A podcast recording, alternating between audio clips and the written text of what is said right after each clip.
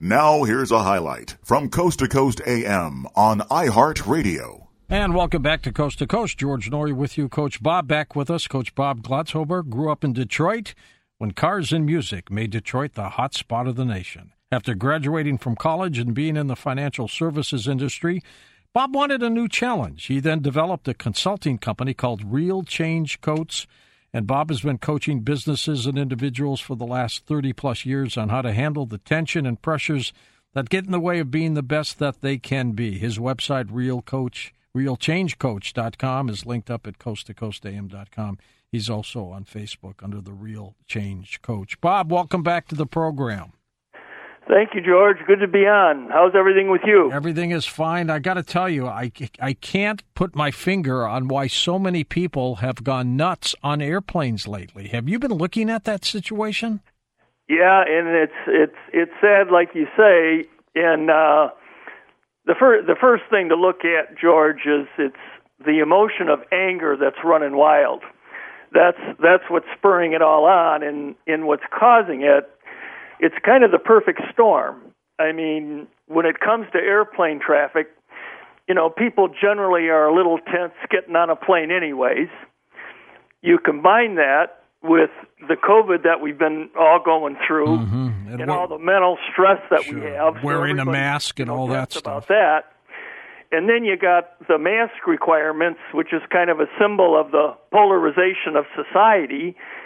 And you mix those three things together, you know, the fear of flying, the COVID, and the culture wars, and you've got the perfect storm, and people get set off in an instant, and, you know, it's going to be a problem, and, you know, I don't know if there's any near-term solution. Coach, is there any way of pinpointing these people before they get on the plane or not? Well, yes, but the one thing that you have to kind of watch out for is, you know, people suing if you don't let them on and that. But if the, you know, airlines could train people to detect anger in people. So if somebody's really frustrated at the gate or, you know, causing any kind of disturbance before boarding, that would be one indication where you could maybe pull them aside and settle them down a little bit before they get on the plane. But that could be asking too much of the flight crews. I'm not sure if that would work, or I mean, it would work if they could do it. I don't know if the training's in place. Well, Coach, if an airline called you up tomorrow after hearing you tonight on this program and it said, can you address our cabin crew members so they can at least do something, what would you do? Well, how would you start? Well, it's like, you know, anything that you really want, if the airlines want that, then how you go about getting whatever you want in life is you first have to have the accurate information of how to handle it, you know, up in the flight staff's brain. So the first thing you have to do is you're going to have to put them through training on understanding anger and how to diffuse it. And then you're also going to show them how do you implement that strategy when somebody's going crazy? Yeah. So you would have to, you know, take them through training that shows them how to handle that situation once it arises. And another part of that, the skill that you need to handle things like that is when this chaos starts, it creates a lot of pressure, you know, with the crew, because they're trying to think about, you know, what should I do now? So now they're getting fearful and angry. And so you mix the crew's fear and anger with the anger of the passenger, and that's why you have a lot of, you know, trouble. But yes, I mean, if airlines wanted to, you know, do something about it, we certainly could train them to understand what needs to be done, show them what needs to be done. And so, you know, they would be in a much more controlled environment. And I got to tell you, Bob, some of the passengers have been heroic jumping in to help the cabin crew members because of holding people down and stuff. Where I think that stems from is we all remember 9/11. Yeah, we do. And in Flight 93, where once they heard about what was going on with the other planes, you know, they busted in, and although everybody on the plane died, they weren't going to let that plane go into another piece of American culture. And so I think why no planes have been brought down yet because of all these 3,000 cases is because as soon as somebody starts going crazy on a plane, that ignites our survival tendency. And so there's enough people that want to survive that are going to jump these people, you know, to make sure they don't get into the cockpit. Yeah, absolutely. And they've done a marvelous job. Human nature helping us out there a little bit. Yep. And it's interesting, too, Bob, because years ago I would have thought the cabin crew members would have not wanted passengers to get involved. Now they're welcoming it. Right. Yeah, and I think it's a big enough, you know, news item, and we're all aware of it, that it would be very, very difficult for any violent passenger to really bring down a plane, because the rest of the people on that plane are just not going to let it happen. All right, let's assume that somebody is listening to you right now who wants to disrupt an airplane tomorrow for whatever reason. What would you say to them at this point? Oh, boy. Well, it all depends. If we're dealing with the mentally disturbed, that's and different. They have a mental disease, there's not a whole lot you can do. If it's somebody that's just frustrated with their life and is a kind of a ticking time bomb, and if I were talking to them, I would try to discuss with them, you know, what's really in your best interest? Is it in your best interest to, you know, cause havoc in other people's lives? I mean, is that really what you want to do with your life? I mean, the plane's got to go to a different city. It doesn't, you know, the guy gets arrested. I mean, it's frustrating for everybody. I mean, right. And that's the problem with anger, is if you're angry and frustrated about your life, you know, you're not seeing reality clearly. And so, you know, that's why I don't think there's a whole lot of hope that this stuff is going to settle down anytime soon. And I hate to say that. I don't want to be a bringer of bad news. Well, I think you're right. Society is so polarized right now. I mean, there's so much anger and fear out there. You know, you can cut it with a knife. And so, you know, you confine people in a small space, you know, with short fuses, you know, bad stuff's going to happen. Well, I had heard that they've received about 2,500 to 3,000 complaints of unruly passengers since January, where you only had about 100 at the same time a year or year and a half ago before COVID. Well, and you're bringing up a good point. You know, it's so much more now than ever before. You know, what's the reason? Why is it happening now? And what you can see is you've got COVID, which has gotten everybody mentally, you know, uptight, kind of on the rock, so to speak, right? And on top of that, you got the polarization of the country. So, I mean, you got people, you know, shooting people for, you know, telling them not to wear a mask, or, you know, you've got all, you know, crazy stuff going on because of the COVID and the polarization, and, you know, that doesn't bode well for society. And I'm hoping everybody can kind of take a look at their lives and say, you know, am I better off with everything I want to do if I'm under control, or am I better off if I'm mad as hell? You know, and if people could think logically like that, you know, we could get to a better place. The problem is humans aren't the most logical things on the planet. We're with Coach Bob. His website, realchangecoach.com, is linked up at coasttocoastam.com. And also, if you do have a Facebook account, like his Facebook. As a matter of fact, I'd like you to crash his Facebook with 100,000 people tonight. Yeah, and that's the Real Change Coach. That's it. That's all they got to do is put that into Facebook and you pop up. Yeah, got it. Now, let's talk about people who don't attack airlines, who don't attack cabin crew members, but they're just uptight over things that are happening in their day-to-day life, maybe because of COVID, maybe not. What do you say to these people, Coach? Okay. So what I do with my coaching is I basically try to help people get what they want. So what I hear you saying, somebody calls me and they're very anxious about things going on in their life, let's say, and they want to get over their anxiety. Well, the first thing they have to see is they have to understand some accurate information.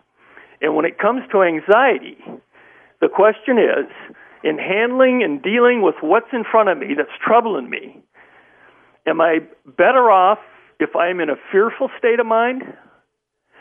Am I better off if I'm in a mad state of mind? Or am I better off in solving my stuff if I'm under control? And so that's the first thing I do in my coaching, George, is I try to give people the accurate information they need to solve the problems that they're trying to deal with or accomplish the goals they want. And then I help them use that knowledge until they use it successfully. And then the skill we have to add on top of that is anytime you're getting close to what you really want, you'll feel the pressure build. Just like an athletic team feels the pressure toward the end of the game if the score's tight. Yeah, exactly. And so what you have to learn how to do is you have to learn how to deal with the pressure. You've got to be aware when that pressure's on you. You've got to be able to take that mental step back and calm yourself down before you respond. And, you know, it's probably the most fundamental skill a person can have to be happy and successful, is being able to learn how to get back in control when their fear and their anger want them to go down a different road, because those two roads will get you nowhere. You'll never get what you want if you're going to let your anger or fear dictate your response. You're not a psychiatrist, so you can't prescribe drugs to people. Not that that's a way to cure anything in the first place, but right. You have to approach this in a different kind of a way, right? Correct. Yeah, I mean, I'm currently working with some NCAA sports teams to try to make sure these kids, when, you know, their sport lives are over, you know, they've got the whole rest of their lives to deal with. Yep. And so what kind of social skills do they need to be able to, you know, go out and be successful in the world? And that's basically what we do. We basically first convince them that, hey, when I'm under control, I'm the best I can be. And nobody argues with that. And so the next thing is what do I have to do when I'm not in control to get back in control? And that's a big part of our process, is giving them the skill to be aware of when they're bothered and knowing how to get back under control before they move forward. I mean, you have that fundamental skill, you can handle anything that comes at you for the rest of your life. Well, that's absolutely true. Coach Bob with us. We're going to take calls with Coach Bob next half hour, by the way, so jump on board. Tell us how you've been coping and things like that. And if you've been on a plane and somebody was unruly, share that story with us, too. Oh, that'd be great. Because there's nothing more frustrating. But have you ever been on a plane that had to come back to the original airport that you left? Well, has that only ever happened for to mechanical you? Problems, and that was scary as hell. It really is scary. I mean, when the pilot says we have to come back, we have an engine issue. I mean, it hits you right in the lump there, you know? It certainly does. My problem is they had a problem with the landing gear, so they had to. They didn't even know if it was going to at a certain point, and we came in at way faster than we were supposed to, and it was pretty scary, but, you know, they're pretty skilled, those pilots, and thanks to them, I'm still talking to you tonight. And everybody cheers when it comes to a stop, don't they? You got that right. So I can tell you've been there, right? Oh, yeah, many flights. Coach Bob with us, and again, his website, realchangecoach.com. His Facebook is The Real Change Coach. That's all you have to put in there. And do like him, and I have told him that he'd probably get 100,000 new fans jumping aboard. So if you're on Facebook, just go there and like him and follow some of the things you do. You've helped a lot of people, Bob. I remember when you were with us a couple of years ago, I got several emails after the fact that you were on where you have really changed the lives of people, and you really are the real change coach. Well, I can kind of let you know about 3-4 months ago, I got a call from somebody who heard me on your show 4 years ago and says, do you still help people with anxiety? And we had a great session, and she's a totally different person now, and it was, thanks to you and having me on, we were able to help somebody turn their life around. Well, you help you. Are you using Zoom at all because of the new technology? I use Zoom and Skype. Okay. And it works. Whichever people prefer. And some people don't want to be seen, so sometimes the first conversations I have with them is just by phone, which is fine too. It's how anybody wants to engage, I'll be there for them. Absolutely. When you made the big change from being in the financial world to what you're doing now, what was it that made you change? Something personal? Oh boy, yes. What happened was I was 40 years old. I was blown out of my second marriage. I was quite successful, but I was miserable and I wasn't happy. And I just decided that I wasn't going to live my life making more money and being miserable. Mm-hmm. What I had to find out was how could I be happy? And so I just sold out my business interests, and I just started doing my research with philosophy, science, some metaphysical stuff. And when I found something that sounded like it might work, I tested it in my life, and if it worked in all areas of my life, I made it part of my philosophy. Were you happy, Bob, when you were in your 20s, for example? Yeah, in my 20s... Oh, boy, trying to go back there. In my 20s, I would have to say I was happy because it was all a new adventure. And so I would say in my 20s, I was pretty happy. But so the unhappiness developed later. Through my 30s, I started getting, I'm saying, man, if this is all there is, if this is all the joy I'm ever going to feel, there's got to be more. There was something inside me just kept pushing me, George, saying, there's something more for Bob to do. And so I just, committed my life to trying to put together a philosophy that could bring happy and success to my life. And then I had people that knew me started calling me up and saying, hey, can you do the same for me? And Coach Bob was created, and that wasn't even my plan. Well, that's good for you, though, because you've been there. I mean, I sometimes have an issue with people who, like, let's say marriage counselors, who've never been married. I mean, yeah, right. I've been up and down way too many streets, George. But that really helps me in the coaching business because there's not much that I haven't had to deal with. Listen to more Coast to Coast AM every weeknight at 1 a.m. Eastern, and go to coasttocoastam.com for more.